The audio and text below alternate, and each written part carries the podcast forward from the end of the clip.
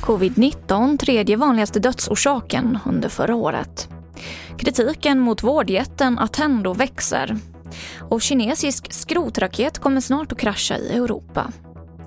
TV4-nyheterna börjar med att covid-19 var den tredje vanligaste dödsorsaken år 2020 efter hjärt och kärlsjukdomar och cancer.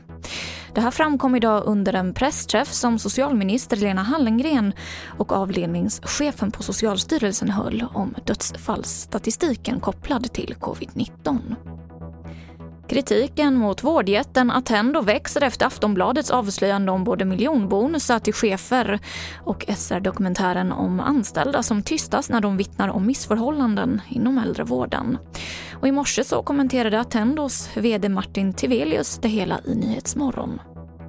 I dagliga situationer så kan det uppstå konflikter och dåliga beslut. Eh, jag tror att vi kommer aldrig kunna garantera att det inte uppstår Eh, individuella misstag eller, eller felbeslut i organisationen. Men eh, jag blir bedrövad när jag ser sånt där. Jag blir, att lyssna på den dokumentären var ju både chockerande och gör att man blir bedrövad. Eh, och vi är fast beslutna om att det här måste vi ta tag i. Priserna på villor fortsätter att stiga. I april steg priserna med 2% vilket gör att de ökat med 19% det senaste året. Detta enligt siffror från Svensk Mäklarstatistik. Och priserna på bostadsrätter låg kvar på samma nivå som i mars och har det senaste året ökat med 10 och till sist kan jag berätta att den kinesiska skrotraketen Long March 5B kommer snart att krascha i Europa. Den väger 20 ton och färdas i 28 000 kilometer i timmen.